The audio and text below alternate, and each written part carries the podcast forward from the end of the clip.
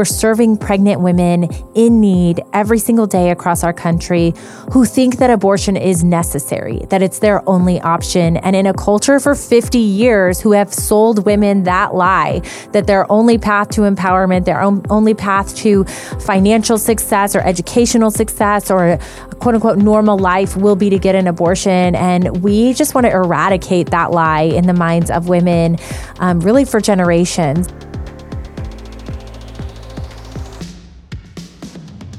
Hey, this is Liberty from the Know Why podcast, and I want to let you know we're entering our first Know Why series. What is the Know Why series? Well, on the Know Why podcast, we're all about deep and thorough conversations about questions that matter, from questions about spirituality to current events to how to build a good life.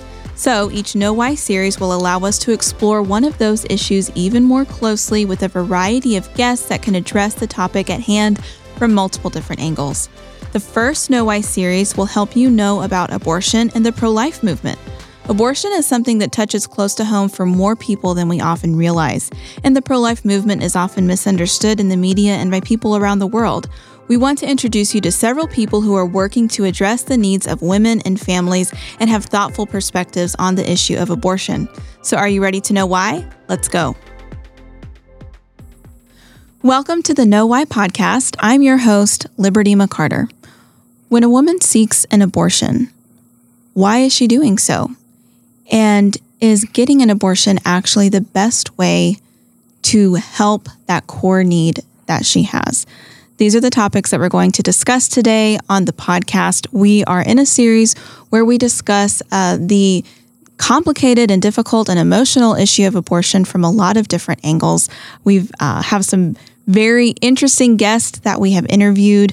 Um, so I hope that you'll listen to the other episodes we're doing doing here as well, because there's just a lot of information about this topic um, that we don't hear very much. And so I want to talk to different experts about it who are working in this field, working to serve women in different ways and let them talk to you about what you may not know. And that's what we're all about here on the Know Why podcast. And today I have a wonderful guest. Her name is Chelsey Youman. She is the National Director of Public Policy for Human Coalition. Um, also, if you ever happen to listen to Point of View Radio Talk Show, she's the host of the Millennial Roundtable. And so I've worked with Chelsey a bit in the past, and I know that the work she does is amazing. Thank you so much for joining us, Chelsey.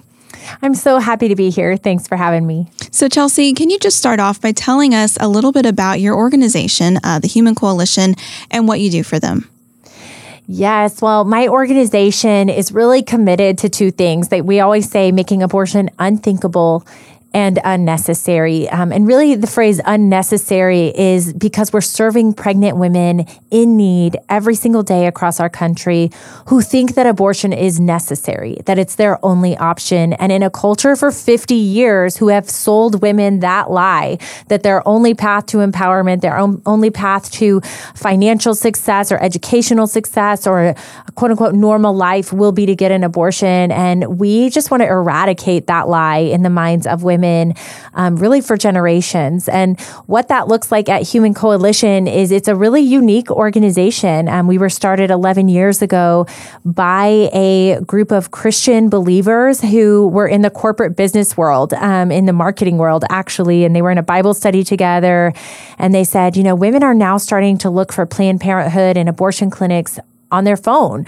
Um, they're Googling, where can I get an abortion? Going to the nearest clinic near them we need to adapt as a movement and meet her where she is. Um, and that's online. And so that began the process of what ended up being incredible success um, in the movement by creating advertisements for women, um, for resources and alternatives and, and really freedom from abortion. And women will click, the, click on those ads and then be immediately on the phone with a licensed nurse professional who just starts the, pres- the questions right then and there why are you getting an abortion? Which, of course, is the point of our podcast. Um, and they found a few things. The first is that 76% of women seeking an abortion say, if my circumstances were different, I would actually rather parent. Wow. And that's where our organization began, um, was helping to fix those circumstances so she could see hope.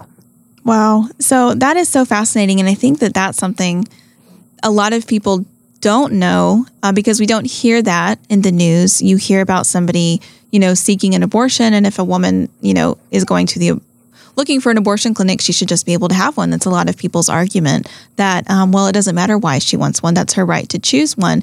Um, but getting to the core issue of, you know, does she really want that or does she feel like she doesn't have any other choice? And so I love how you talk about your organization. They get her connected with not just anybody, but a licensed nurse to actually talk her through um, what is happening. So, can you give us, um, if 76% of women who are seeking an abortion say they'd rather parent if circumstances were different, what are some of those circumstances that is causing them to seek an abortion? Yes, that's the question of the hour, right? Because we can uh, pass as many laws to protect life as we want, but until we really reach women um, who are seeking abortion and alleviate what we call the demand for abortion, that why, um, why she's seeking abortion, she can go out of state or she can order pills online. And so, as a movement to say you have to have both, right? You have to serve her and protect life um, is the key. And how we do that is, first of all, to understand that uh, we believe we're Christians, right? So, we believe that God creates every single person with a unique life um, with unique skills and abilities. And that includes these moms who are in unique situations. So there's no one size fits all. This isn't just college girls who are trying to finish college, um, mm-hmm. like you might think. This isn't just, um, you know, you hear a lot how minority populations are predominantly impacted by the abortion industry. There are unique scenarios for each abortion. Um, and so that's really where we start. But there are a few buckets that are consistent across our clients. The first thing that she asks for is support, which might surprise you. Hmm. That's not always financial support. It's not always um, physical support for some situations she's in. It is literally emotional support because she might have a partner or boyfriend who is abusive, um, who's going to kick her out of the house. We've had that happen many times. Oh. Um, we, if she doesn't get an abortion, or parents who are pressuring her. You know, sixty-four percent of women who get an abortion say they feel pressure to get an abortion, and so a lot of times they just want that emotional support, and that begins with our nurses and social workers. Um, and then a few of the other buckets in in order are affordable childcare. So you might may or may not know, but most women who have an abortion already have at least one child at home. And that might surprise you, but the truth is she has maybe an hourly wage paying job. She's currently having difficulty making rent. She childcare is exorbitantly expensive. Yes. And the thought of do, doing another form of payment, almost a mortgage worth of childcare a year, um, is really confounding for her. And then the other bucket we ask that gets asked for for support and help is affordable housing. Um, so that's another big issue in a, in a, housing market that's really exploded nationwide. Um, we are seeing mm-hmm. just difficulty making ends meet. That is so interesting. And for anybody listening, because um, we have listeners and hope to have listeners from all backgrounds and, and opinions, you know, regardless of what your opinion is, I just think we need to sit with that information for a second and say, one of the things that women ask for most often when they're um, seeking abortion, but saying they'd rather not have to seek an abortion, is emotional support or, you know, support in some of the other areas that you mentioned. Um, and so, how many of us maybe have the time or the resources or the privilege to be able to offer that to somebody? Are we aware of the women in our own community and own neighborhoods who might be in a situation where they don't have anybody? And that I, am a mom, I've got two little kids. Chelsey, I know that you've got uh, three boys, I believe, that are young. And so we understand that it really does take a community um, to just not only raise children well, but support the parents and support moms because we need that support. And so, um, just a challenge to anybody listening, regardless of what your beliefs on abortion are, um, are you willing to offer that support to a woman who, you know, is pregnant and having another child? Are you willing to be that for her? Um, and so that's something that pro lifers are often accused of not doing. Um, we're accused of being pro birth. Uh, because we only care about a baby being born. And then when after they're born, we don't care. We don't care about you know, making sure that that baby has a good life or supporting the mom. But um, this is not true. And I, I love that Human Coalition just proves that this isn't true. So, can you talk to us a little bit, um, both about the continuum of care and what that is at Human Coalition, and also the work that so many pregnancy centers and organizations are doing around the nation to pr- disprove that myth? Yes, you're so right. I mean, if we're going to talk some statistics here, there are over 2,400 pregnancy resource centers across the country. And this is not just a new phenomenon since Roe was overturned, although if you read a headline, they probably say that. That's just patently false. For decades, I always say the hallmark of the movement has been built around care for pregnant women in need. Mm-hmm. Um, so that's something we can stake our flag in as pro lifers, be really proud of that hard work and infrastructure that's been built, um, and how we as Human Coalition kind of entered that space was to be a gap filling organization that says we know how to reach her. We have all this marketing experience, this understanding of who she is um, and what she's seeking. And then our first referral is to connect her once she's gone on the phone with us um, in our contact center with a licensed nurse. Our first referral is to a her local pregnancy resource center. So while we may reach an entire state, the entire state of North Carolina, the entire state of Texas, Louisiana, um, we want her in with in person care and a local resource. So they're always our first resource in our resource bank. And then from there, um, if she wants continued help, we have what we call a continuum of care program, which has a licensed social worker. Um, or someone who is licensed in, in a state who understands kind of the in and out of all the state programs or government programs she's eligible for, but also our private resource bank that has 7,000 resources. So we build a personalized plan for her. And the goal is always independence, right? We don't mm-hmm. want her in these programs for life feeling like she's barely making it. We want her stabilized and thriving and excited to parent and to feel like capable and equipped and real empowerment. And so that looks like an individualized care plan where we go through that checklist. Did she mark employment? Did she mark she needs help with childcare? Did she mark she needs a, a vehicle? And then we'll do things like job train, help her interview, help her dress for her interview, um, connect her with churches and discipleship, you know, really whatever she needs on her terms. Um, that's what continuum of care means. It's and we'll walk with her for years. Um, one I think great example, my favorite one. I always use it of a client who just worked so hard for her independence was had a 17 year old son and she came to us living in her car with him and pregnant and she just saw no way out, right, mm. of that situation. And we said, we're going to walk with you as long as it takes. And found housing for her, housing for her 17 year old son with family members, worked to get her that first job. And then she committed to it and worked really hard, learned budgeting techniques, and ultimately chose life, had her second child. They were all reunited. And after about two and a half years, they purchased their first home. Wow. That's yes. awesome. Yes, that's an example of what this could look like. Um, you know, if we partner with community partners to help surround these women. And I love that because to me, you know, which I've I've said before, I I am personally pro life, um, and to me that is so much more empowering to a woman than to just have abortion be the only option because most people would rather not have one. Or if they have had one, they know it's not um, an easy experience. It's not a light thing. And so if you feel like you're cornered into that, if you're in a difficult situation, then that doesn't feel very empowering versus having the support that you need with the goal of making you empowered and gaining that independence so that you can be the provider for your family, you can take care of your children, then you can get stable and follow your dreams. And um, I I love that that is the heart of so many people who are are working um, in this. And so obviously, you know, you've got organizations like Human Coalition and so many um, organizations that are pro life and helping women. Um, and then you've got a lot of, you know, just good people that don't make the news, but local communities, local churches that they will be there to offer emotional support or to take in a pregnant woman who doesn't have housing for a while. So there's, you know, charitable support goes a long way and is often undervalued and um, not recognized very much. However, some people would argue that charitable action isn't enough and that, um, you know, not every mother is lucky enough to live in a community or near a pregnancy center or a church that it offers that kind of support.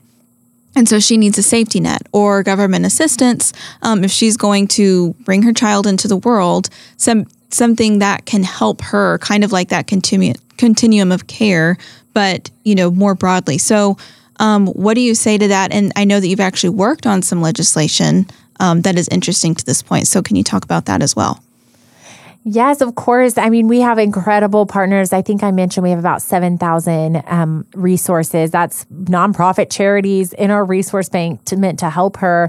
But the truth is, there is very little in the overall big donation scale. Less than 0.01% of all donations go to pro life groups. And so there's just a limit there. Um, and God can always open the floodgates. We're always praying for that. But you know, we at Human Coalition realized our real competitor is Planned Parenthood and the way they've been able to scale and become a household name and just the go to entity for these women is that they get a, almost a billion dollars in federal funding. Um, and so we really looked at that and said, if they're our competitor, we're competing with them for this woman, for her future, for her living, her children. Um, then we need to consider what it looks like to tap into partnering with states. And it turned out um, to be just incredible. We started in Texas where they had had a long-standing program. I think it's the preeminent one in the in the country designed specifically for pregnant women. It's called Alternatives to Abortion. It's a 100 million dollar program. I mean, wow. Texas has laid it all out there for these women and our our pro-life officials are the ones to thank for that. So we started in Texas. They let us go statewide with our contact center reaching women and then we've grown from there. We're now in 7 states. Um, and that partnership has been really important because because it just affords us the ability to reach more women um, and to save more lives. So, do you believe that this kind of work that you've been involved in and that so many other people are involved in, and partnering with states and providing um, those resources to pregnant women who are facing difficult circumstances, do you think that is fairly covered um, in the media and that most people know about those things?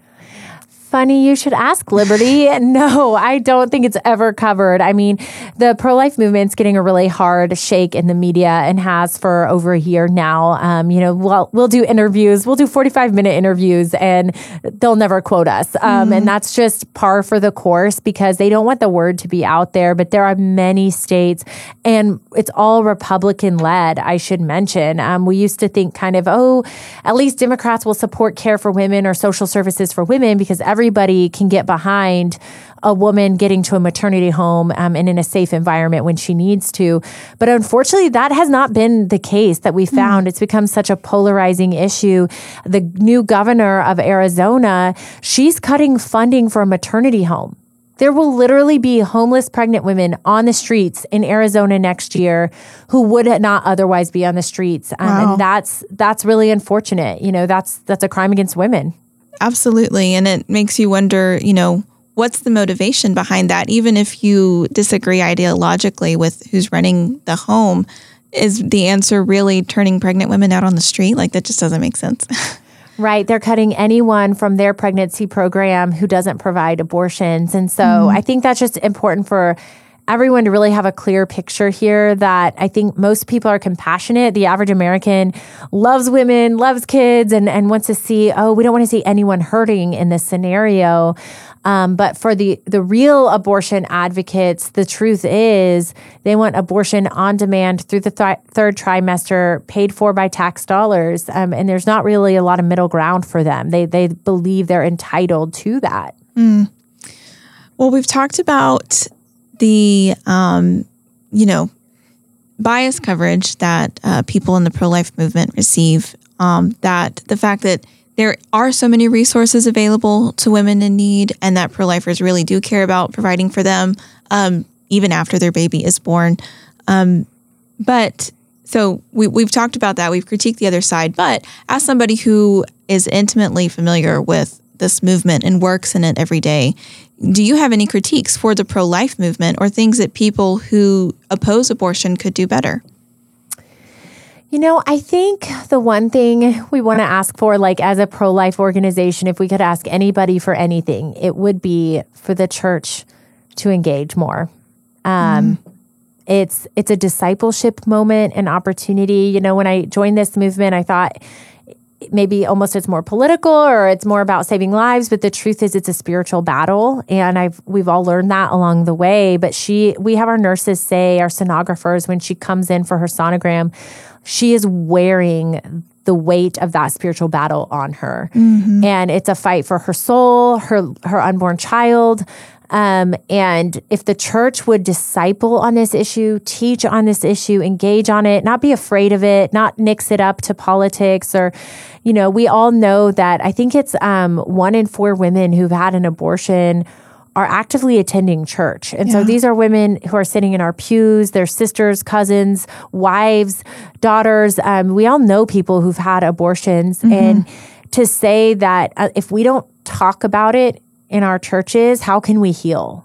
From right. it, right? And it can be done in a compassionate, loving way, and it can be done in a way that brings about um, depth and grace and so much goodness can come out of the church leaning into these areas that are off the table um, and partnering with us and caring for these women. We have women call us on a Friday night at 7 p.m. I'm getting kicked out of my house for not having an abortion. Mm. This has happened twice since January.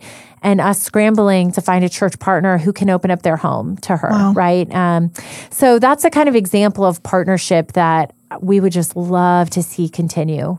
I love that. And for those of us who are believers, you know, the Bible says that the true religion that God cares about is um, us caring for orphans and widows. And so I think, you know, a woman who is in need because she's pregnant and she doesn't have support, um, a child whose life hangs in the balance, like what can be more at the center of God's will for you to be involved in? Um, just, you know, my personal take. And so if you are a, a member of a local church, then ask yourself, how can I be a vessel for that or helping my church get involved? And it, you just go back and listen to some of the other episodes that um, we've done or continue listening to this series as more come out because we've talked with so many organizations like Human Coalition where there are places and resources for people who want to help out to be able to do that and to get equipped to do that. Um, and so, Chelsey, before we wrap up, if somebody is listening to this and is in need of support, um, during a pregnancy or they know somebody who is, what is the number at Human Coalition that they can call to get connected to those resources? Oh, what a wonderful question. Um, we we do have a number where you can call live to be on the phone with a nurse live. So if you are pregnant and in need and looking for that number, um, you can always call us at 972 349 0927. Um, and you'll be put in touch with someone who's ready to just partner with you and support you in that. That's awesome. And Chelsey, before we go, um, anything else you'd like to add? Uh, whether that's an encouragement or another myth that you want to bust about uh, women and pro lifers and abortion or anything else? Yes, I think, man, where do, where do you go with that? There's so many things to say, but I think just to, um, have strength and courage during this season. I think that publicly it's so hard to be a pro-lifer you know people are discussing even in bible studies some of the toughest questions that rise to the surface all the headlines are negative and um, paint us as monsters but at the end of the day to stand firm in truth um, of your beliefs which is it is always the right thing always no matter where you are or how you do it to say the innocent human life is worthy of protection. Um, to stand firm in that, have those conversations, to ask your pastor, can we start programs for women? Can we partner with Human Coalition? Um, can we learn how to serve people in our communities better? Um, if you have time, money, uh, intellect, you can give all of that towards this movement. And I can't think of a higher purpose in life. Wow. Thank you so much, Chelsey. Excellent interview. And it's so good to hear um, what is really going on in the front lines of this issue with people who are trying to help women um, in need while they're facing these difficult pregnancies. Um, and then just giving them so much hope and empowerment. So thank you for what you do. And thank you for being on the Know Why podcast. And to our listeners, thank you for being a part of this conversation. Um, I hope that it's caused you to um, think a little bit about uh, your perceptions of the pro life movement, regardless of what your beliefs are, and maybe given you some ideas of how you could be somebody that helps women in need. Thanks for listening.